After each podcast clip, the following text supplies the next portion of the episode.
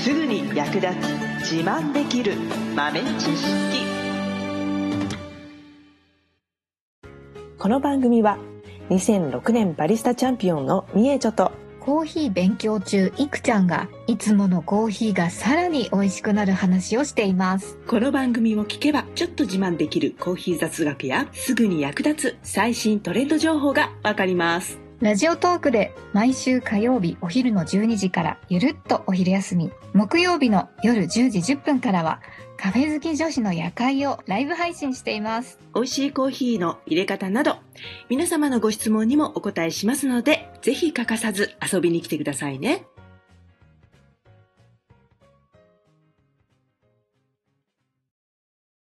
みえちょ先生、今はい。日も教えてください。はい。どうぞ。えっと、仕事とかでスイッチ入れたい時とかあるじゃないですか。うん。で、そういう時にコーヒーを飲んで、なんかこう、エンジンかけたいみたいな時うん。そういう時は、なんかどんなコーヒー選んだらいいですかいろいろ自分で持っているんですけど、コーヒーが。 どれにしようかなみたいな。うん、うん、うん。迷っちゃうんですけど、なんなかるほど。あれば教えてほしいです。そうだね。なんか、どういう時にどういうコーヒーが向いてるとか、あれば、なんか、味の好みとか、そういうのと別で、迷った時の決定する一つの要素としては、決め手になるかもしれないね。知りたい。ね。まあ、スイッチ入れる時、大体でもみんな朝コーヒー飲んで目覚ますみたいな、うんうんあ。とちょっと夜徹夜しなきゃいけないからコーヒー飲んで頑張るみたいなとかね、うんうんあると思いますけど、やっぱりそういうイメージでコーヒーを飲みますよね。はい。基本的には、まあ、コーヒーの主たる成分としてカフェインがあるので、まあ、あの、どんなコーヒーでもカフェインに耐性がある人はあんまり効かないけど、ある程度覚醒というかシャキッとするというか、ね、あの、そういう働きはあります。はい。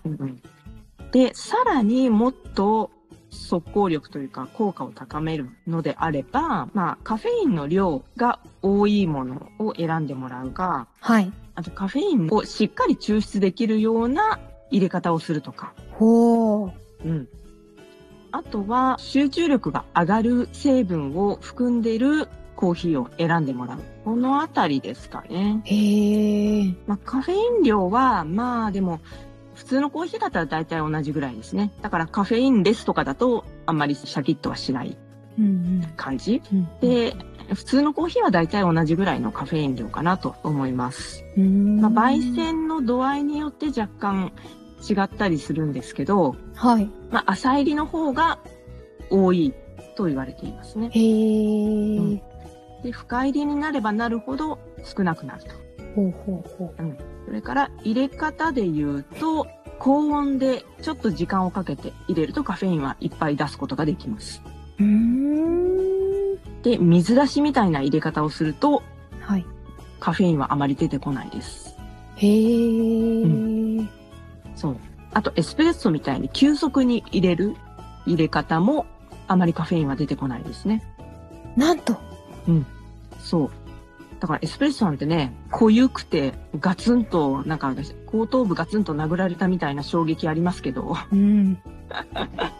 実はね、あれは、カフェインって抽出されるまでに若干時間かかるので、ドリップで入れたコーヒーの方が、やっぱりカフェイン量としては、含有量が多いですね。へえ、うそうカフェイン以外の部分で、香りによる効果、アロマ効果というか、そういったので、シャキッとするっていう働きもあります。へえ、香り。香り。そうなんですよ。で、コーヒーの香りには、リラックスをさせる効果があるものと、集中力を高める効果があるもの。うんうんこの二つがあるんですよね。うーん。でどっちがより多く含まれているかっていうのは、これコーヒーの銘柄によって若干違うらしいんですよ。ほうほうん。まあ代表的な銘柄だけでしか実験はされていないんですけど、何種類かのコーヒーを使って、脳波を調べたんですって。う。へえ。でその香りを嗅いだ時の脳波であ集中力を高める P300 っていう物質が、えー現れるのか、あとよく聞くアルファ波っていううんリラックス効果が高い時に現れる脳波。このどっちが優位に働いたかっていうのを調べたんですよね。へえ。で、そうすると、シャキッとしたりスイッチを入れたいっていう時は、P300 っていう方がたくさん出た、優位に働いた銘柄がいい。うんそれは何かと申しますと、はい。ブラジル、ブラジル、それからマンデリン、マンデリン、あとはハワイコナ。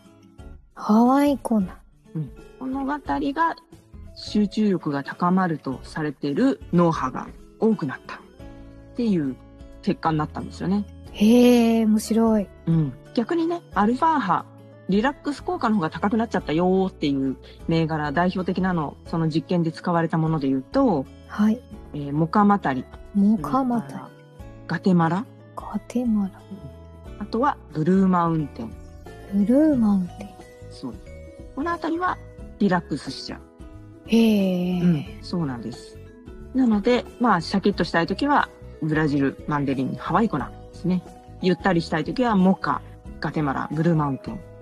っていう風にね、ある程度、こう、分けてもらう。他の産地はどっちに転がるのかは実験されてないので分かりませんけど、うん。うん。うん。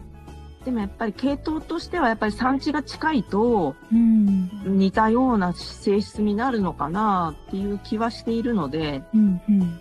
多分ブラジルだからコロンビアとかペルーとかそのあたりのコーヒーもスイッチオンの部類にはなるかなと思いますし、はい。ああとアフリカ系だったモカとか、えっとタンザニアケニアあたりはのんびりしちゃうかもねうーん。多分ガテマラだったらコスタリカとかホンジュラスとかそのあたりもリラックスしちゃうかなもしかしたらねもしかしたら、だこの香りなので、その似たような香りの成分を持っているコーヒーの、えー、と品種とか、そういったので変わってくるので、はい。なので、うん実験してない銘柄に関しては、あの断言はできないけど、うんあうん近い特産地だったら、あと似たような結果になるかもね、ぐらいに思っていただいていいかなと思います。はい。あとは体感でね、癒されるーっていう香りなのか、うん目が覚めるっていううん香りなのか、うんうんうんうんなるそのほ辺ど。は、ね、あとは体感して、ね、これいろんな銘柄でやってもらったらいいのになーなんて思ってますけどね、うん面白いですね。ね面白そうこんだけ違うんだから、うん。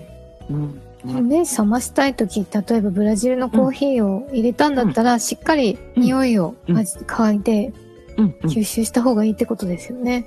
そうそうそうそうそう、うん、だからあれだよねあの入れるのもさやっぱりドリップとかでさ自分で入れて入れてる時の香りをもうまず堪能するみたいうんな、うんうん機械でブシューって入れるよりは、そっちの方がね、いいかもね。なるほど。うんうん。ドリップで入れた方がカフェインもね、しっかり抽出できるので。はい。あの、お砂糖とかミルクを加えたとしても、別にカフェインのうん量は変わらないですか若干変わるかな。若干変わる。うん。えっ、とね、ミルクは結構安眠作用があるんですよね。ああ。うん。まあミルクとコーヒー、ミルク入りのコーヒーはカフェインの働きとかを少し和らげるかもしれないですね。なるほど。うんうん。あと意外と朝一番最初に体に入れるものがコーヒーっていう人意外と多いかもしれないんですよね。うん、うん、うん。なんだけどあんまりそれ良くないですね。あら、そうなんですか。そう。眠気を覚ますためにコーヒー飲むっていう方結構多いと思うんですけど、あの、起きた後、まず口にするものがコーヒーだとあまり良くないですね。なんだって。そうなんですよ。まあ、空腹の状態でコーヒーが入ると、コーヒーに含まれるクロロゲン酸っていうのは胃酸を活発に出させる働きがあるので、単純に胃酸過多になっちゃう。うーん。うん。あと、人間ってもう起きなきゃと思って起きた段階でホルモンが出るんですよ。うんうん目覚ましホルモンというか、起きろって勝手にホルモンを出して体を起こさせる働きがあるんですね。コーヒー飲んでそれを代理でやらせてしまうと、本来持っている機能が弱まっちゃう。うん。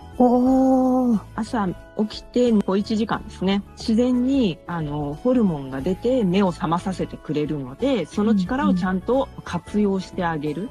うんうん。まあ、その後、朝食と一緒にコーヒーとか、朝食の後にコーヒーとか、うんうん。で、取ってもらう。そうすると、より一層ね、シャキッとする。コルチゾールっていうホルモンがあるんですけど、そのホルモンが出て、で、ちゃんと目覚めて、その後にカフェインが来て、シャキッとした状態をキープすると。ほー。飲み方が理想的ですね。なるほど。コうんーヒーの飲み方で違いが出ちゃうかもしれませんね。そうですね。朝一杯のコーヒーは起きてから小1時間後。これポイントですね。シャキッとしたい人は覚えておくといいですよ。はーい。